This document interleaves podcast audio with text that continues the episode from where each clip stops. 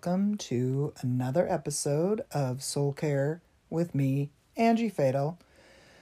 Well, wherever you are in this world, whatever you're doing, all of us are experiencing new norms. And those new norms are changing on a daily basis. What do we do? How do we handle living in constant fluctuation? And that's what's happening. We are in constant fluctuation. So I don't know who follows me on social media. If you don't, you should. It's real exciting over there. All over the places. But I have been planning for over 3 months. It's been in the works for me to go to Texas to do my meditative archery workshops. I went there last year. I've been talking about it on here. It's no secret. And I kind of, when things started to get a little wacky, at least in the United States around the coronavirus, I've been paying attention and just kind of, looking, seeing what's going on, monitoring, the airlines, staying in contact with my friend Kelly, who I had on the podcast at the beginning of this month, Kelly Stewart Hall. She is my main source to get there and do all the things that I'm going to do. And so we've been talking, what's going on in the Houston area and outside the Houston area. And at the beginning of this week, I kind of had this feeling that I was probably going to have to reschedule it. And that's kind of how I'm looking at it. It feels like a cancellation because of how much work I've done in putting it together. I mean, this is over 100 hours of my unpaid work trying to make something happen. And for those of you, just business-wise, those of you that have a small business like I do, maybe you're a creative, maybe you're making pottery, maybe you're a spiritual director, maybe you're a therapist that does it out of your home. Whatever you do, you know how much labor it takes to get something off the ground. And it is a labor of love. And I think that's why when things fall apart, and usually when things fall apart, it's out of our control. When things fall apart, there's a lot more grief, I think, when something is a labor of love. It's like when my friend Tamara Bryan, who's a potter, I think it was a few months ago, she made a really big, beautiful, I think it was a tureen with a lid on top, and it was beautiful, and it dropped. And this is after all of the work was already done, all the, bisque firing and the glazing and the refiring, it was all done. And there's grief because there's love that goes into that. So I knew before I ended up having a phone call with Kelly that I was going to have to reschedule it. And so I'd been thinking about it, for a few days before we were able to get a phone conversation. And when we talked, we both knew because things, on the ground in Tomball, which is outside of Houston, where I would be going, things are changing rapidly. And things are changing here in Portland rapidly. We went from school being canceled. We're in our first week of school being out because of the coronavirus. And then next week is spring break. So they were hoping that that would give us a 2-week buffer. And then I think yesterday the governor called that we would not go back to school until April 28th here. and all of the restaurants have closed, and you can still get takeout, but, you know, everybody is experiencing, like I said, new norms. Some of the things that come with those kind of experiences are grief. Maybe grief feels like too strong a word for you. I think it's a combination of grief and disappointment. When I had to cancel and reschedule the Texas archery workshops, I thought I was prepared. And then once that phone call was over, I just really felt sad. You know, I spent hours and hours and hours of labor on that. Like I said, at labor of love.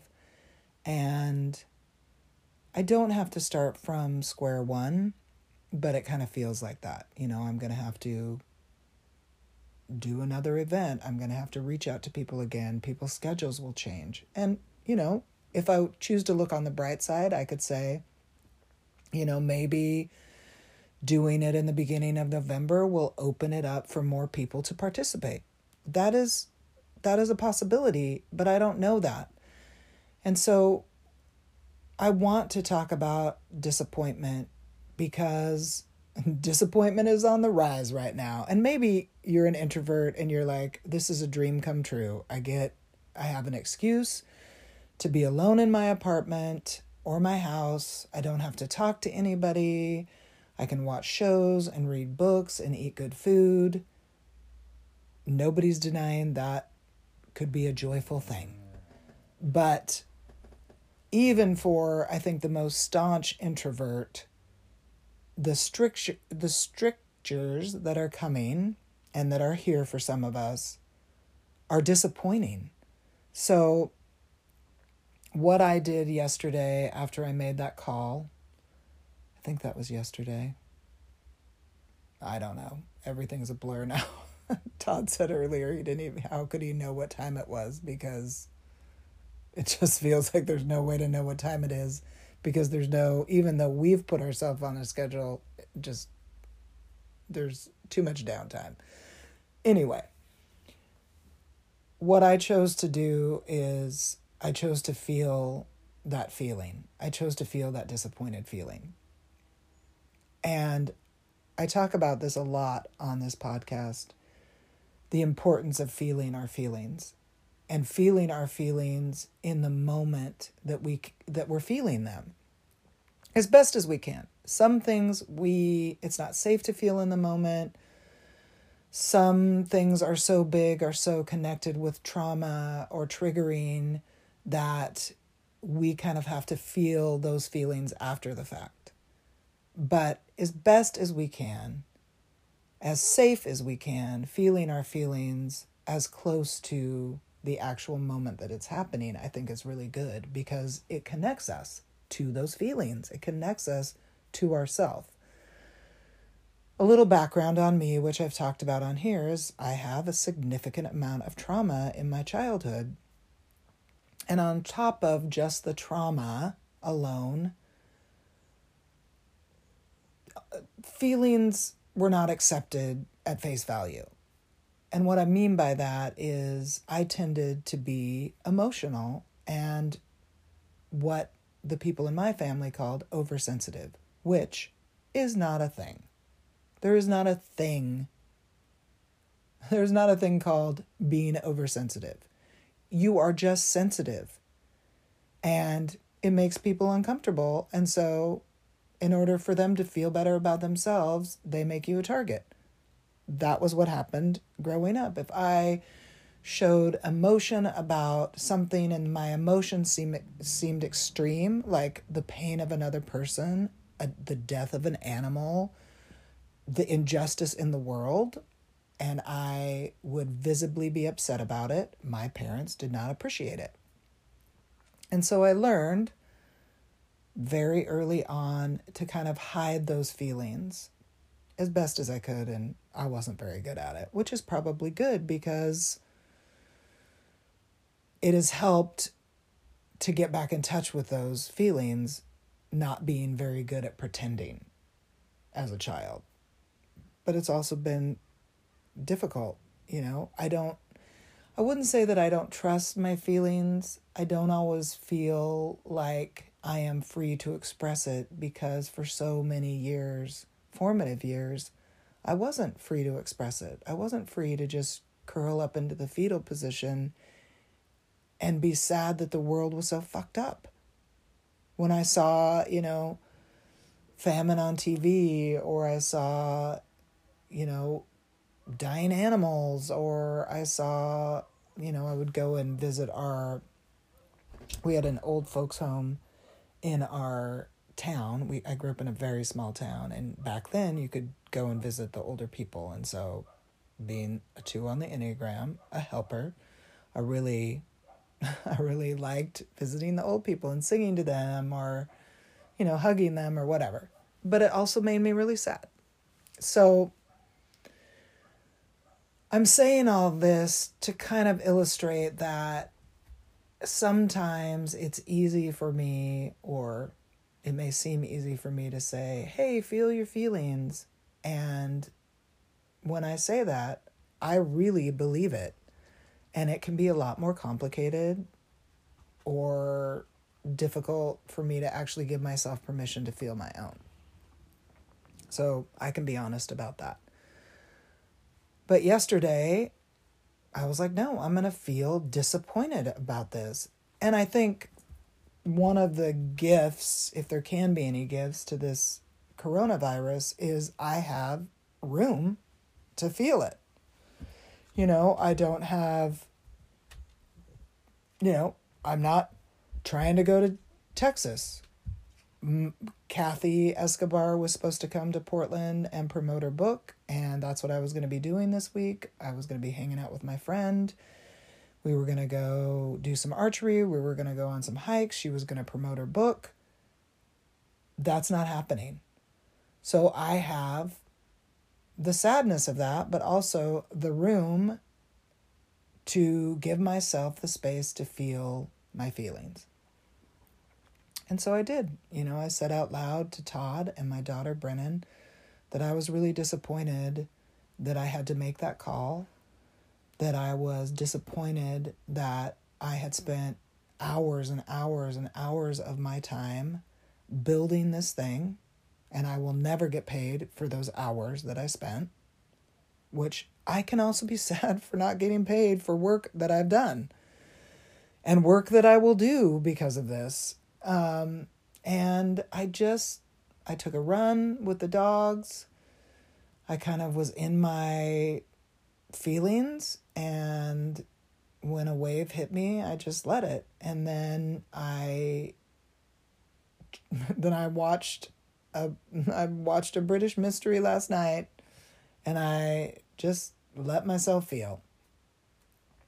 What are you going to do with the disappointment that has either already come for you, and I don't think any of us are strangers to disappointment. If you're a human in this world living life, unless you've been sheltered in a way that I don't know if that kind of sheltering exists, and you have not had anybody disappoint you, most of us have experienced acute disappointment. Some of us more than others. Some of us don't walk around with the Midas touch, kind of having, this effect on people that prevents them from disappointing us. Being a human in the world means that you are being disappointed and disappointing. And it also means so much more. It means that we have unique opportunities to own the shit that we do and say sorry for it. And also try to stand in that liminal space of also letting others own their shit too. Now, what are you going to do with the disappointment that's coming? And is there a way to be a prepper about it? I mean, there are people that have been preparing for this moment for years. They cashed out their 401k took all that money, built a bunker, and stocked up on dry canned goods, water, medical supplies. They are set. You know, they have prepped their way to the isolation that they've been dreaming of. For most of us, we have not prepped in that way, but it is possible that we have been prepping for this through therapy, emotional intelligence, looking inside, meditating, being mindful. All of those things are prep for this difficult time. And also, we can be disappointed. So giving ourselves space to feel those feelings when they're happening, or at least until, you know, when you're raising children, it can be really difficult to get that moment for yourself to kind of tap out and go, okay, I'm going to feel my feelings now. Everybody else has to just shut up. That doesn't really exist for parents. I think parents and anybody raising children in that parental role, you may have to go to the bathroom and lock the door and give yourself a minute.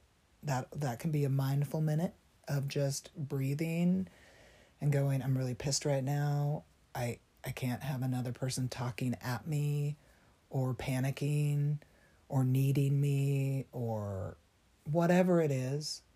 Creating moments for yourself in the barrage of the neediness of others to give yourself what you need so the people around you that you are responsible for aren't casualties to your feelings.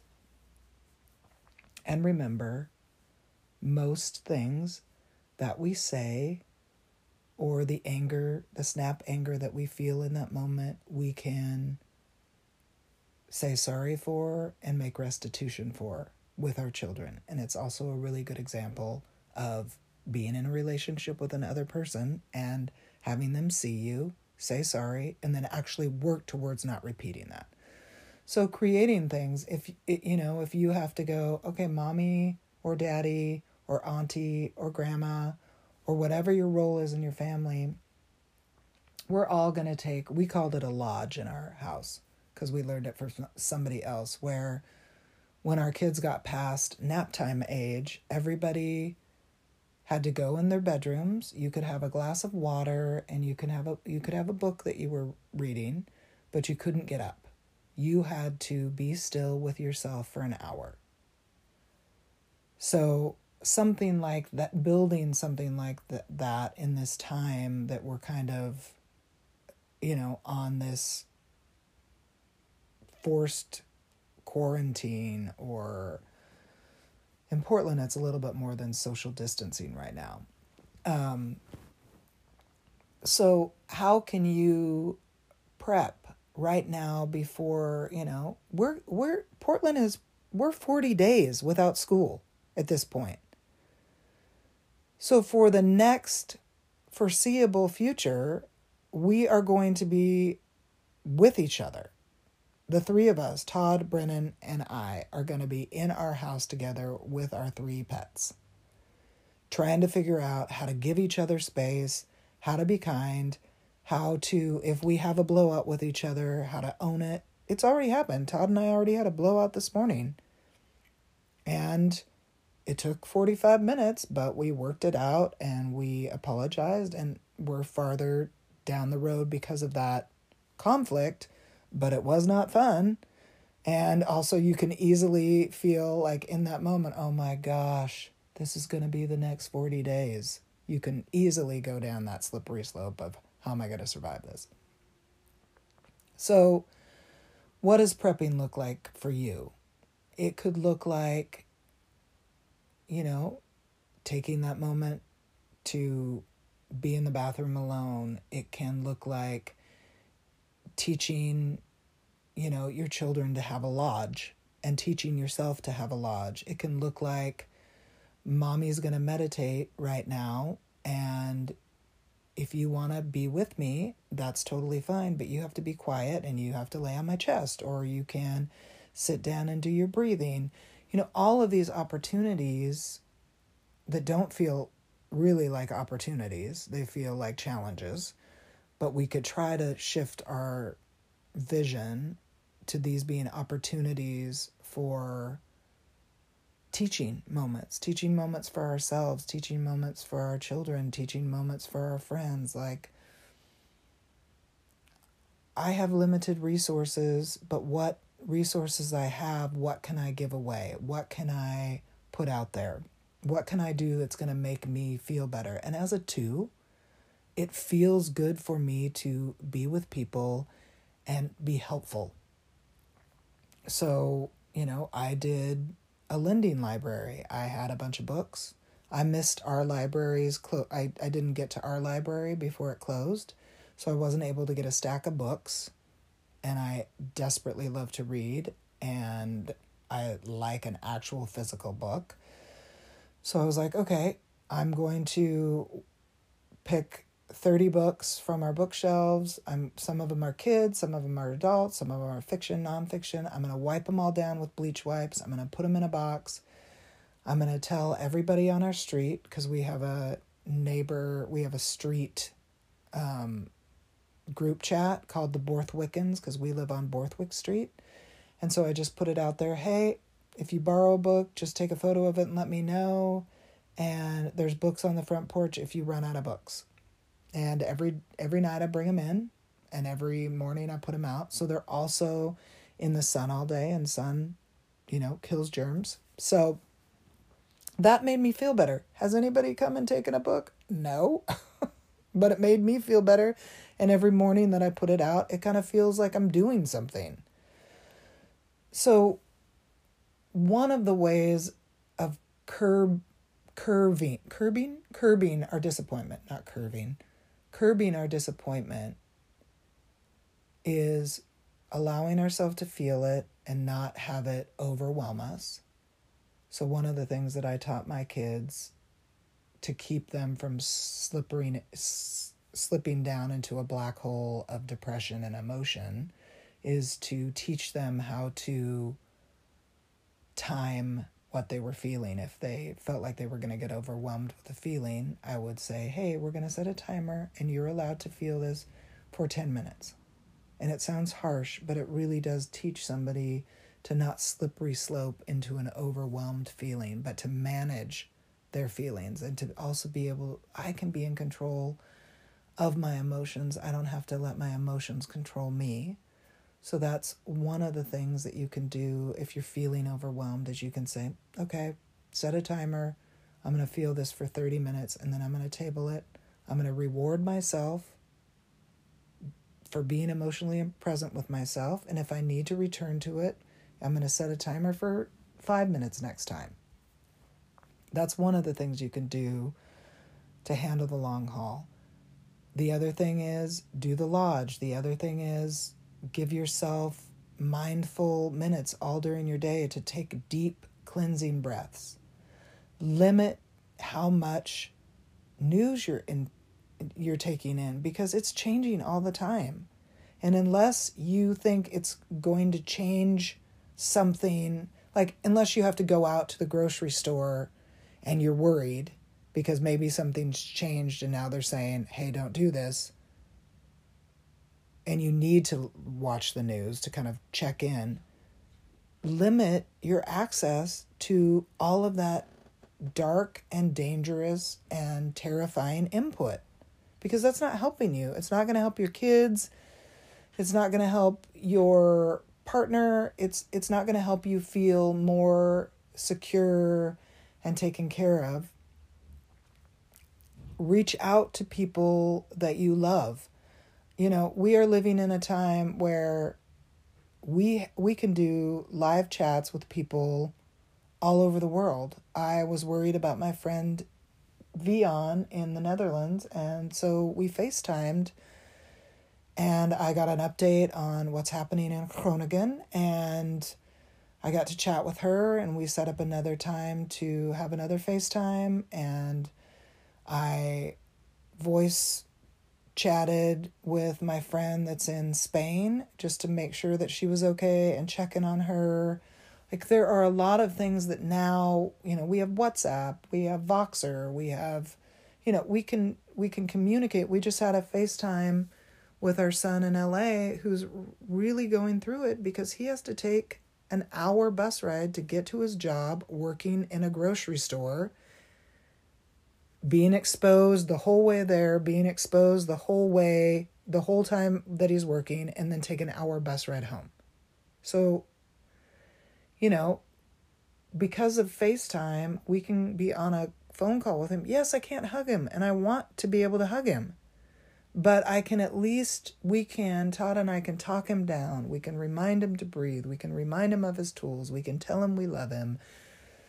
And we can also tell him that we've got him if he needs it. So what I would challenge you to do is list things that will help you be more prepared. And I'm not talking about toilet paper, food, and medicine. Hopefully you have access to that and resources to find that. But how to stay prepared emotionally. What can you be doing every day? You know, are you eating as healthy as humanly possible? Are you, if you're trapped in your house or stuck in your house, maybe trapped isn't the right word, but if you're stuck in your house, are you exercising? Because it does help with our emotional well-being to be physically active. I don't care what that is. Maybe you're walking in place. I don't know. Maybe you're doing, like, there is walking meditation where you walk super slow, but you're moving. Maybe you're, like I talked about last week, maybe you're going out and sitting on your porch. Like, for me, I have made a decision that I am going out every single day and walking my dogs or running my dogs until we're told we can't go walk around anymore. I'm going in the backyard. I'm getting as much vitamin D from the sun as I can because I know me. I do better outside than being stuck inside. So I'm giving myself what I can where I'm at. Do what you can where you're at, and tap out when you can't. We cannot be everything to everybody. Parents cannot be everything. You can't be everything to your children. So where can you tap out? Where can you say to your partner, if you have one, hey, can you take this? I need to just, you know, go run around the backyard. Or if you are a single mom or a single dad or grandparents or a grandparent raising your grandchildren, where can you tap out? And you might look at your life and go, there is nowhere I can tap out. I guarantee you there is a place where you can tap out. It may be go into the bathroom. It may be taking a shower. And maybe that doesn't feel like much, but if you focus that time, you can turn that time into a more meaningful experience.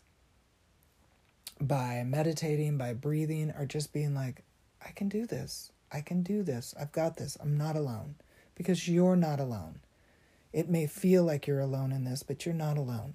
We are all going through this experience that is unprecedented together. So that's kind of where I'm leaving this, you know. How can you prep to last the long haul? Because we don't know how long this is going to last. And some of us are in different places on the timeline than other places. Like Seattle cracked down because they had more cases than we did. Seattle cracked down before us. Now, I don't know if that means they're, you know, self-quarantining is going to be over before us or take longer because they had more cases. I don't know. But we're all on different places in the timeline of where this is going, and none of us know how long it's going to take. So we have to look at it like we are in it for the long haul. Or, frankly, it's just too disappointing. If there is no end in sight, and we are looking like, oh, the end is coming, then we're constantly disappointed. But if we are training ourselves to survive this and thrive in it, then we'll make it. And we'll make it by leaning on each other. We will make it by looking at the helpers. Like today, I went and walked the dogs and school's out. So I went to the playground and I looked over and there were people manning these tables, womaning these tables, and peopling these tables. And I realized that they were passing out food for the kids that depend on food. They get, probably their only meals of the day at school. And so they've created 15 locations across the Portland area. You don't have to go to your local school. You can go to the school that's closest to you. Even if your kid goes to school, 15 minutes away, you can go to the school that's closest to you and get food for your kid. And then another table had a bunch of books and learning things that if your kid's going stir crazy, here's some things. If you don't have a computer, here's some things that you can be doing with your kid or your kid can be doing. And it made me so happy. It's like, Mr. Rogers, there's that thing that Mr. Rogers said that his mom always told him, look for the helpers. It brings me so much joy to look for the helpers, to look for the people that are going, how can I help? What can I do? And I asked, I was like, do you guys need any volunteers? I mean, they knew Todd because he works there. And they were like, no, actually, we've got it really covered. That's a good thing. They're helpers. They're exposed. At least they're outside. There are all kinds of ways that people are helping each other. Look for those. There are also ways that people are being jackasses by hoarding food and stealing, and fighting over toilet paper. We can focus on those things for sure. What good does it do us to focus on those things? It just confirms that we already think humanity is a, flaming pile of dog shit. When we look at the helpers, we see that humanity, there's so many beautiful people out there, so many people doing, amazing things that aren't paid to do it. And the people that are paid to do it are doing amazing things like nurses and doctors. I mean, your person that works at the grocery store is getting exposed to coronavirus and they barely make a living wage. And that is huge. They really don't have a choice, and they're still doing it. So be kind to each other. Be kind to yourself. Give yourself space. I would love to hear your creative ideas. I mean, I keep asking. I think we can compile a list of creative ideas for not only what you can do in your own downtime, but what are you doing to emotionally prep?